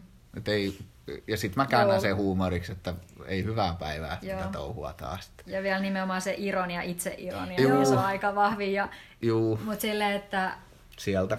Kyllä sen huomaa, kun on noiden pienempi, tai kun nepsulastenkin kanssa tehnyt töitä, niin kyllä niilläkin alkaa olla se ihan huikea se niiden huumorintaju niinku... ja semmoinen ironia, varsinkin se ironia, mikä ei ole ihan kaikilla lapsilla silleen nähtävässä. Ne ei edes välttämättä ymmärrä sitä itseironiaa niin kuin kaikki. No. Joo, hei, jos nyt voi sanoa, että oli noiden 3.–4. erkkalasten kanssa, mulla oli niiden kanssa ihan semmoinen kunnon ironinen. Sitten kun mä olin tavallisen tai niin kuin yleisopetuksen luokan, 6-luokan tyttöjen kanssa ja mä koitin heittää niille jotain niin kuin sarkastista läppää. Sitten katsoo mua, mitä sä oikein puhut? Sitten mä oon ihan silleen, apua, mä haluan takas sinne mun omien niin lasten kanssa, kun niiden kanssa ihan just pystyi heittämään mitä vaan. Ja ihan silleen, niin... ja kyllä niinku sarkasmi, niin se on tosi iso osa mua ainakin, että en mä pärjäisi. Ja ihan omaa ittiä kohtaa just itseironia, tämmöiset. Ja sitten taas tilanteiden, että jos on joku, meinaa kehkeytyä joku tilanne, niin kyllä sitä pystyy purkaan aika hyvin, kun heittää pilke silmänkulmassa sarkastisesti vähän silleen juttua, niin kyllä se siitä... Joo, ja ei tässä niinku oikeasti tulisi ehkä mitään tästä elämästä tämän ADHD:n, jos ei osaisi nauraa itselleen, koska musta välillä tuntuu vertaistukiryhmissäkin ja joidenkin muiden kuuntelu, että ne on hirveän semmoisia, että miten te mukaan löydätte jotain vahvuuksia ja positiivista, että tämähän on nyt ihan pelkkää niinku haittaa elämässä. Sillä, että miksi te nauratte näillä asioilla, ei näistä saa heittää läppää ja muuta, mutta sitten porukka sanoo, kun en mä muuten jaksa. Joo, ja koska miettii omaa työpäivääkin, että jos mä joka kerta kilahan, sit, kun mä törmään siihen samaan saatanan kärryyn 20 kertaa päiväaikaa, niin ei siitä tulisi mitään. Niin. Et enemmän mä nauraan sitten sen 20 kertaa, kun rupeaa riehua 20 kertaa. Niin. Joo. Että vähän sillain. Joo, että se on vähän niin kuin karuukin tästä ainakin lukea semmoista, että miten te voitte löytää jotain hyvää ja silleen, no pakko. Niin, tai siis silleen, ja koska löytyy hyvää, niin kuin ollaan todistettu tässä. Ja sitten just se, että mitä sä näet, niin se kasvaa. Jos sä näet enemmän näitä positiivisia puolia tai osaat nauraa niille haasteille, niin kyllä se sitten kasvaa kumminkin se positiivinen fiilis. Siis ja sitten jos sä oot vaan pelkkää negaa, niin kyllä se sitten on pelkkää negaa todellakin. Niin. Sitä positiivista ilmapiiriä niin kuin yleisesti, että jos et sä nyt sillä rupea joka kerta kilaroimaan, niin ei kukaan uskalla olla sunkaan kohta töissä. Joo, ja sitten mikähän mulla oli, katsotaan ajatuksena oli, niin justiin toi negailu, että kyllähän me jokainen tiedetään, tai väittäisin, että jokainen nepsy tietää, ADHD varsinkin, niin että kuinka raskasta tämä on ja kuinka paljon tässä on sitä negatiivisuutta ja niitä ongelmia ja haittoja ja arkea haittaavia juttuja ja ei mun tarvitse katsoa kun kotona ympärille. Mä niin kyllä mä säästän näitä kameroita tässä. Ei tuolla kyllä kauhean hyvin mene. Niin. Kyllä mä tiedän, että mä voisin vetää paremmin ja välillä mua just joku kämpään siivoaminen vaikka, niin en mä nyt ole mikään mallioppilas siinä. Mutta kyllä sitten kun mä niinku päivittäin sen tiedostaa, mutta pakko siihen on vaattaa huumorilla. Ja yleensä silleen todetaan nauraa, että ei vittu Mikko, tarttisiko nyt tehdä jotain jo vihdoin ja viimeistä, että ei nyt vielä. Ja sitten mä nauriskelen itsekseni ja menen katsomaan leffaa tai pelaamaan tai jotain muuta. Jos ruoskii itteensä, niin siitä saa aika nopeasti semmoisen kivan pikkukehän aikaan. Niin. Joo, että kyllä se... Kyllä se niinku asia oikeastaan ja ylipäätänsä ei liity niinku, tarkoitan muitakin asioita kuin pelkästään ADHD:hen liittyvät asiat näin huumorilla ja tolleen niinku hyvässä hengessä, että on se ihan kaikki niinku kaikki, että se ainakin itsellä se huumori on tosi vahvasti läsnä. Joo. Ja kyllä ne niinku vahvuudet ja positiivisuudetkin pitäisi niinku oppia tunnistaa sieltä, ei pelkkää haittaa. Tuossa just tulin esimerkiksi lasten kanssa, jos on ADHD-lapsia, löytyy sieltä varmaan joltain kotota, niin vaikka siinä lapsen kasvatuksessa, että ei väkisin lähtisi, sit, jos joku on oikeasti haastavaa sille lapselle, niin olisi tärkeää, että ei lähtisi väkisin sitä. Että vähän katsoisi jotain asioita sormien läpi, ei ole todella, silleen, että ei ole lipsumista, vaan että, ja sitten keskittyisi niihin vahvuuksiin, että jos lapsi osaa vaikka perätä hyvin oman sänkynsä, niin silleen, no petä se sänky, mutta sitten taas vaikka joku tiskikoneen täyttö on ihan tuskaa, niin silleen, no sit siinä helppaa, että no mä sitten tyhjennän tiskikoneen ja vie se sitten rosvot. Tai silleen just jos haluat vaikka, että lapsi auttaa kotitöissä, että just sitä joustoa, niin ihan samaa sä voit vaikka niinku itses kanssa tai jossain parisuhteessakin harjoittaa, että ainakin niinku me kotona silleen just vähän jaetaan sen mukaan, että mä tykkään imuroida, niin mä imuroin ja toinen tykkää laittaa ruokaa, niin toinen laittaa ruokaa. Ettei tarvii niin kuin väkisin sit sitä. Ja sit kun mulla on fiilis, että mä haluan laittaa ruokaa, niin sit mä laitan. Mut mun ei oo pakko joka päivä laittaa sitä, kun me ollaan tehty sit taas. Ja sit, ei, niin kun, sit kun sen luovii, että toi on sun vahvuus vaikka lapsen kanssa tai kumppanin kanssa, niin sit ei tarvitsisi, niin kun siitä asiasta juttelee ja luodaan ne pelisäännöt, niin sit ei tarvitsisi syyllistää toista tai itse tuntea sitä syyllisyyttä. Että no kun toi laittaa aina ruokaa, niin mä en. Ja mä en laita koskaan vaan. Joo. Sitten tietää, että no tää on ton homma ja mun homma on tämä. Se on justiin näin, ne omien vahvuuksien tunnistaminen ja samaten ne heikkouksien tunnistaminen, niin. että ei, niin, kyllä. Ei tää ole pelkkää negatiivia. Ei todellakaan. Positiivisesti vaan ja tunnistaa itteensä, niin sit alkaa työstää niitä ja oppii ne toimintamallit ja tommoset. Hei, nyt mennään vähän ohi taas. Niin, joo, mutta siis menee vähän ohi. Joo, mutta silleen, että ehkä päästäänkin sit käsittelemään, että on paljon menestyneitä meikäläisiä eri ammateissa, ei niinku ole koulutustaustasta. Tai silleen, että ei ole este ADHD, että sä et vois vaikka mennä yliopistoon, vaikka psykiatrit välillä ehkä niin väittävätkin. Mutta ja sitten varmaan semmoinen just kanssa. Että eihän kaikki ADHD-henkilöt oirehdi just sillä, jos ne saa kanavoitua sen oman, niin tai sen oman niin tekemisensä, sen oman mielenkiinnon kohteen niin mukaan. Kyllä, että joo. Ja se ei näy, että just se, että jos sä oot vaikka, sä voit olla lääkäri, ADHD, että se kiinnostaa sua, sä pystyt siihen keskittyä, tulee se hyperfokus, ylikeskityt siihen.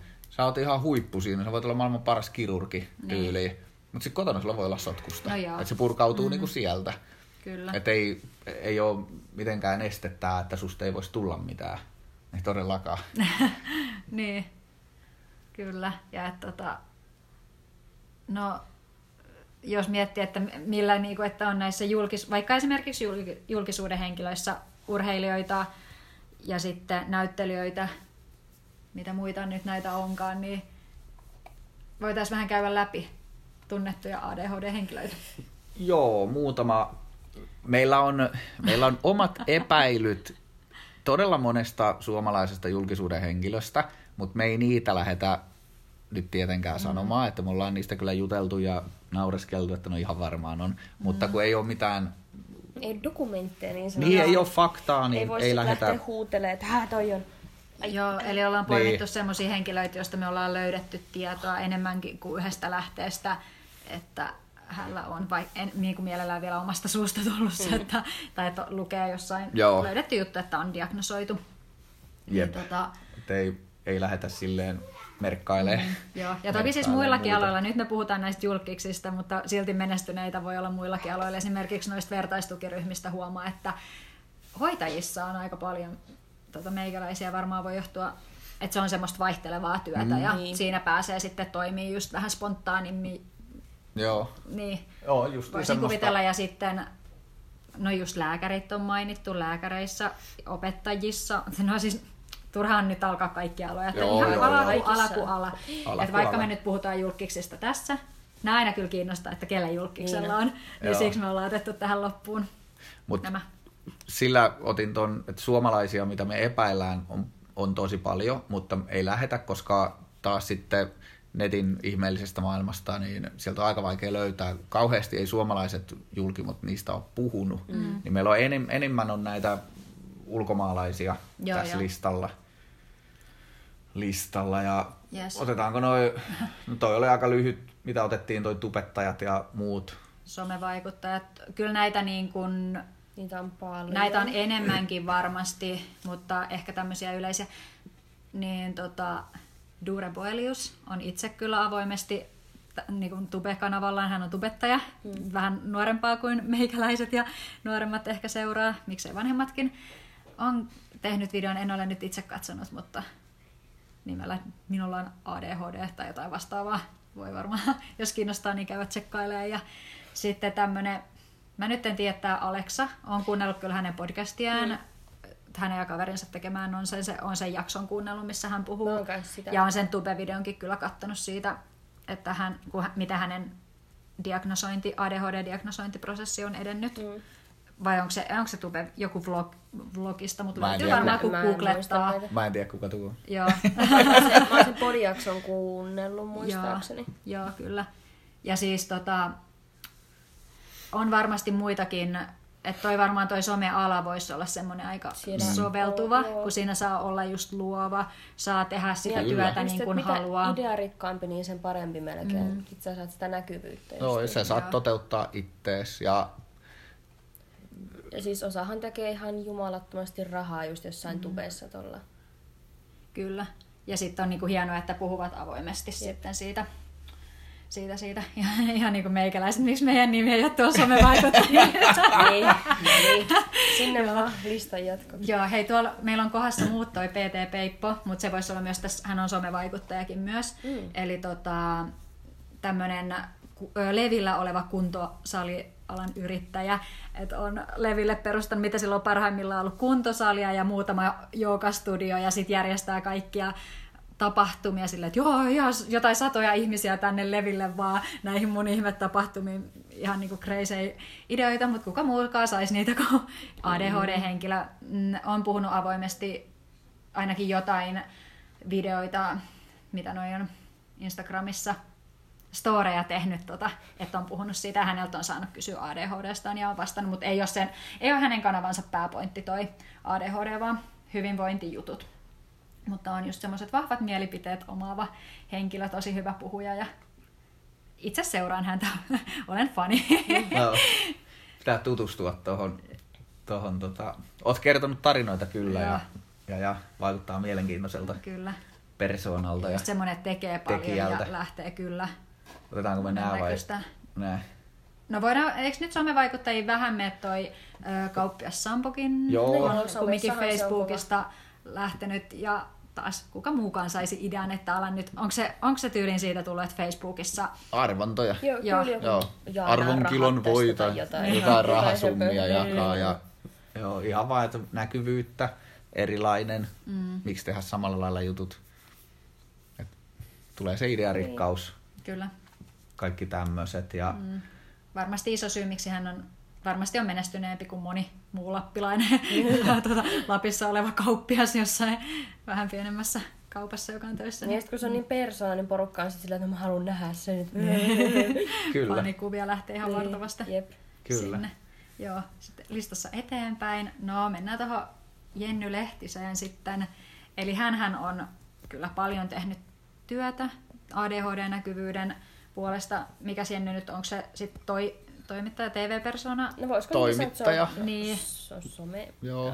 Jenni, soita ja kerro, mikä sä oot ammatiltasi. Joo, kyllä. Ja mutta on varmasti heittämällä Suomen, mun papereissa ainakin Suomessa näkyvin ja tietyllä tapaa menestyneen ja tuo sitä positiivista. Okei, se paljon käy hankalia asioita, niin, mutta mä näen siinä sen positiivisen otteen. Jos sillä ihan synkimmän kautta kumminkaan. Joo, ja kun siellä tulee se avoimuus ja rehellisyys, mikä on taas sitten mun mielestä positiivista. Että ei yritetä väritellä niitä mitenkään niitä vaikeitakaan asioita, vaan että mennään oikeasti, että teet Jenni hyvää hommaa kyllä. Et toki tekee myös monessa muussakin niin kuin mielenterveys- ja näissä syömishäiriöjuttujen eteen tekee avointa keskustelua harjoittaa somessa. Ja kyllä. Jos ette ole kattonut Jenny Plussan, olisiko Diagnoosi on uusi normaali, niin katsokaa se Yle Areenasta varmaan löytyy. Siellä puhuu Jenny avoimesti, ehkä avoimemmin sitten omasta ADHDstaan ja käsittelee aihetta. Suosittelen sitä. Jep. Ja sitten otetaan tuolta ulkomailta tommonen herrasmies kuin Bill Gates. Aika moni varmaan tietää. Joo, ja sitten... No, onko se Microsoft? Oliko se? Ei. Joo. On, joo. Joo. Microsoftin kehittäjä, keksijä. Jep. Rikas mies. Pääjehu. Sitten No, ehkä tämmönen pikkutyyppi kuin Einstein. Joo. Sitten toinen aika tämmönen nössö, niin Walt Disney. Ei varmaan kauhean moni tiimi. Se on. Eihän kukas muukaan keksisi tämmöisiä kreisejä ideoita. Niin. Niin. Kaverilla aika vilkas mielikuvitus. Mm. Se on idoli, kyllä mielikuvituksen puolesta. Mm. Joo, no. Aika hienon elämäntyön tehnyt toikin omilla ideoilla ja visioilla. Että... Joo, ja jatkuu vaan, vaikka tyyppi on jo mennyt. Niin, meneekö sitten parempaa suuntaan vai ei? Siitä voidaan eri keskustelu, mutta... No niin, ei kommentoi Jenny. Mutta mun sukupolven harrastajat on näitä, ne on ne... 2000-luku on pilannut kaiken. Niin, no, eihän Walt Disney enää nyt hengessä olekaan tässä. Ei se olisi kyllä moneen kymmenen vuoteen. Vaikuttamassa ei ollut. Olisikohan lähtenyt Alamäkin sitten siinä vaiheessa, kun kyllä mä veikkaan, että se on hän on poistunut kuvioista. Jo ennen 2000 varmaan. Kyllä. Mutta urheilijoita... Suomesta nyt otettiin Matti Nykänen. Herra Matti Nykänen. Ja meillä on myös suomalaisia urheilijoita tuossa mietittiin. Ja... No ei nyt lähdetä spekuloimaan. Ei lähdetä nimillä heittää, mutta olisi listaa kyllä. Että kyllä se Ja varmaan varsinkin semmoisissa vähän niin kuin extreme-lajeissa. Justiin näin. Varsinkin jos mietit jotain mäkihyppyäkin, niin... Extreme- ja vauhtilajit, niin tämmöiset. Niin... Vähän vaatii sit sitä rohkeutta. On. Sitten Ja siis varmaan urheilussa on se, että kun adrenaliinia saa virtaamaan, niin sitten kyllä vetää puolensa ja saa niin kuin sitten meikäläiset hyvin sitä kanavoitua energiaansa tai kapasiteettiaan silleen semmoiseen kehittävä. Tai niin kuin. On siis urheilulaji kuin laji periaatteessa, mikä lyö adrenaliini päälle, niin sehän potkii meillä äärimmäisen hyvin. Mm. Tulee hyvää olotunnetta ja niin poispäin. Niin monesti se sitten taas, kun sä innostut siitä, niin kyllähän se vie sut pitkälle. Että sulla on se, sä jaksat reenata, sä jaksat tehdä enemmän töitä, kun mä väitän niin, että sulla on sitä energiaa riittää ja sitä tarmoa tehdä sitä, niin se vie sut pitkälle. Mm. Ja mulla oli noihin yksi liittyen. Niin, se siis hullu rohkeus on yksi piirre, mikä meikäläisillä on, niin just vauhtilait ja tämmöiset, niin kun mä väitän, että sieltä jos lähdettäisiin tonkiin, niin aika isolla prosentilla otettaisiin tai joku syöksylaskijat tai tämmöiset niin.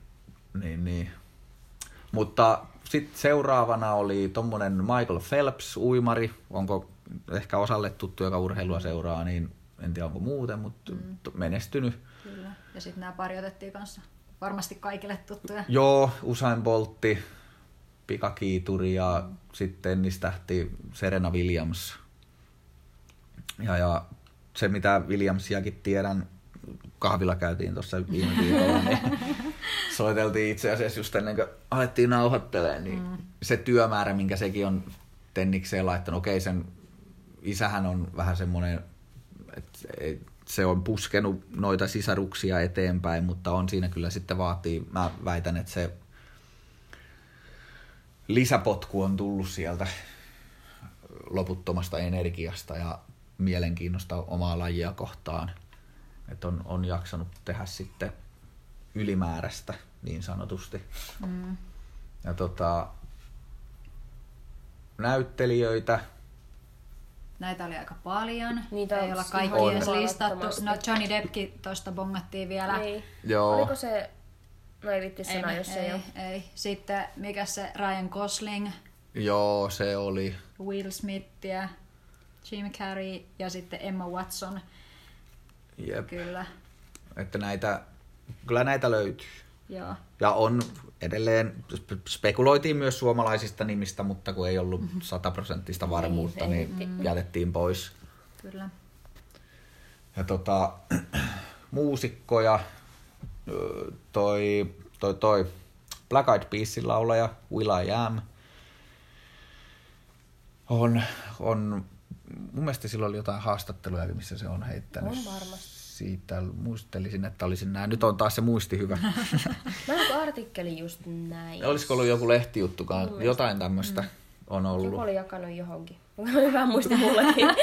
Lähteeni joku on jakanut jonnekin joskus. Joo.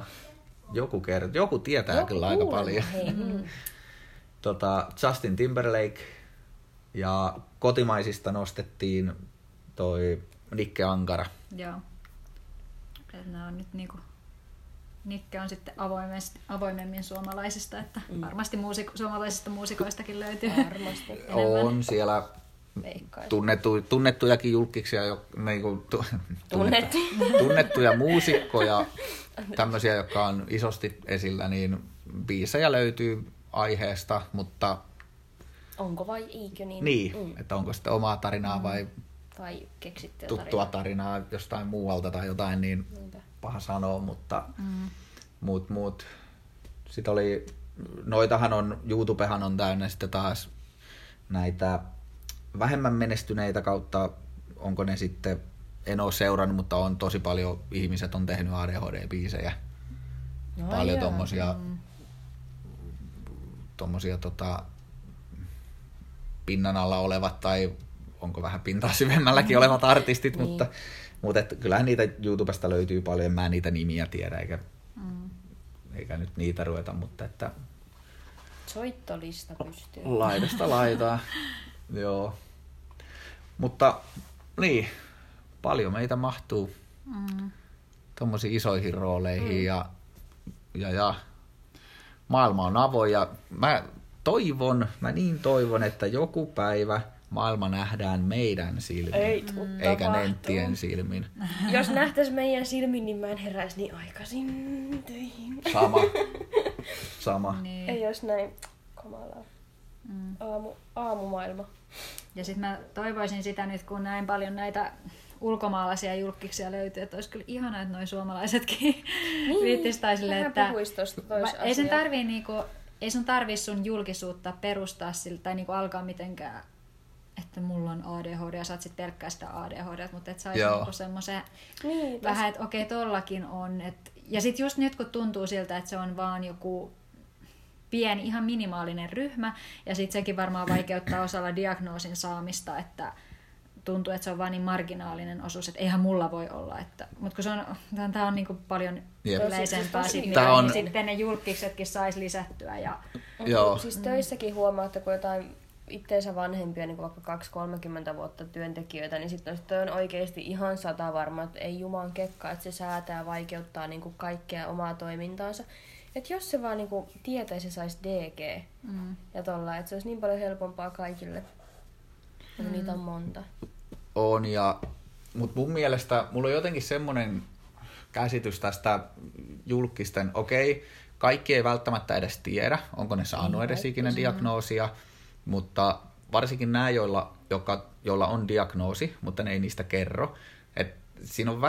Mä näen, että siinä on vähän samantyyppinen kuin otetaan vaikka jalkapallo, varsinkin jääkiekko, niin miesten pukuhuone homo. Niin se on tosi iso kynnys tuoda esille, että sä oot jääkiekkoseurassa, sä oot joukkueessa ja nostat kättä pystyt, hei jätkät, mä oon homo. Ne. Niin se on ihan ok. Eikä se määritä mitenkään sitten sua siinä, että sä yhtä lailla saat sen lätkäjätkä niin sanotusti. Joo, mutta niin siis... Se, että sä olisit julkis ja oot sä sitten muusikko tai näyttelijä tai joku tämmönen, niin että sä pystyisit sanoa, että kyllä, hei, mä oon ADHD. Yksi mikä herätti mun huomioon jossain vertsikkaryhmässä, kun porukka oli sillä, että ei ole kiva, että jos vuodetaan sieltä ulos asiaa, että kun osa voi menettää jopa työpaikka. Siis on tämmöstäkin. Mikä ihme on tommonen työpaikka, että mihin se vaikuttaa niin vahvasti. Mut se on just sit se, että osa ei halua, että se tiedetään, että miten se on sitten niin nega-asia. Kyllä. Et sen mä ymmärrän, että jos se on sulle neutraali asia ja sä et halua sen takia, tai tavallaan niin sille jakaa, tai sille että se on sulle yhtä luonnollista se kuin, että sä oot ihminen, joka hengittää, tai siis silleen niin. Joo, niin kyllä ei sitä nyt kaikkien tarvii lähteä huudella tuonne, mutta sitten, että sitä lähdetään salailemaan ja silleen tieten taholla, että se olisi noloa tai jotenkin, niin kyllähän se sitten lisää sitä tietenkin, että sitä pidetään. Vähän sitä ja siis se olisi hienoa, kun kaikki voisi sanoa silleen huoletta kaikki ADHD:t voisi nostaa käden ylös ihan, niin kuin ei tarvitsisi pelätä mitään. Niin, mutta se oli oikeasti aika jännä se työpaikka. Vähän ehkä semmoinen karu, että oikeasti voiko niin kuin mennä tohon pisteeseen asti. Niin. Että jos on ollut hyvä työssä, sitten joku on sitten näin. Jep. Kyllä. Joo, mutta alkaisiko meillä olla tarpeeksi asiaa? Me vähän puhuttiin tässä ennen kuin laitettiin lahapyöri. Joo, semmoinen puolen tunnin jakso varmaan. Kyllä, tämä on lyhyt juttu. Mutta hei, tässä on nyt sen menetetyn ajan edestä. No just meidän sanoa, että tämä nyt vähän purkautuu, tämä tauko tässä. Että nyt tuossa oli niin pitkä tauko kuitenkin ja... Niin ja totta kai, intoja virtaa piisaa. Niin ja totta kai, kun tässä nyt sitten kumminkin on niin paljon hyvääkin, niin ehkä se nyt näkyy tässä jakson pituudessakin, että riitti kyllä asiaa. Kyllä, ehdottomasti näin. Ja no en mä nyt muista, mitä mun piti sanoa. Hyvä oli se. Se oli erittäin hyvä. Ja hei, ei varmaan muistettu kiittää sinä, että kiitos niistä teidän antamista kommenteista tai niistä omista kokemuksista. Että ne kyllä toimi kanssa aika isona inspiraationa itselleen. Kiva huomaa, että on niinku aktiivisia ihmiset tuolla IG:ssä, että seuraa ja kommentoi noihin, että se on niinku tosi kiva. Joo, ja kyllä me silloin ruvettiin ihan alkuun, kun tätä ruvettiin suunnittelemaan tätä podia ja sitten mietittiin näitä aiheita, aina, että mitä missäkin tehdään, mikä jakso. Niin oli päivänselvä, että kun tulee positiivisuusjakso, niin halutaan teidät mukaan ja kyllä te lähditte isosti mukaan. Siisti. Kyllä. Hienoa. Joo. Se oli siinä. Kyllä. Katsotaan taas. Ehkä viikon päästä. Kyllä. Tullaan tai ei tulla. Ellei tulla kipeäksi taas välissä. Joo. Niin, katsotaan miten noita hommat menee. Mutta. Noniin. Moro! Moikka! Hei.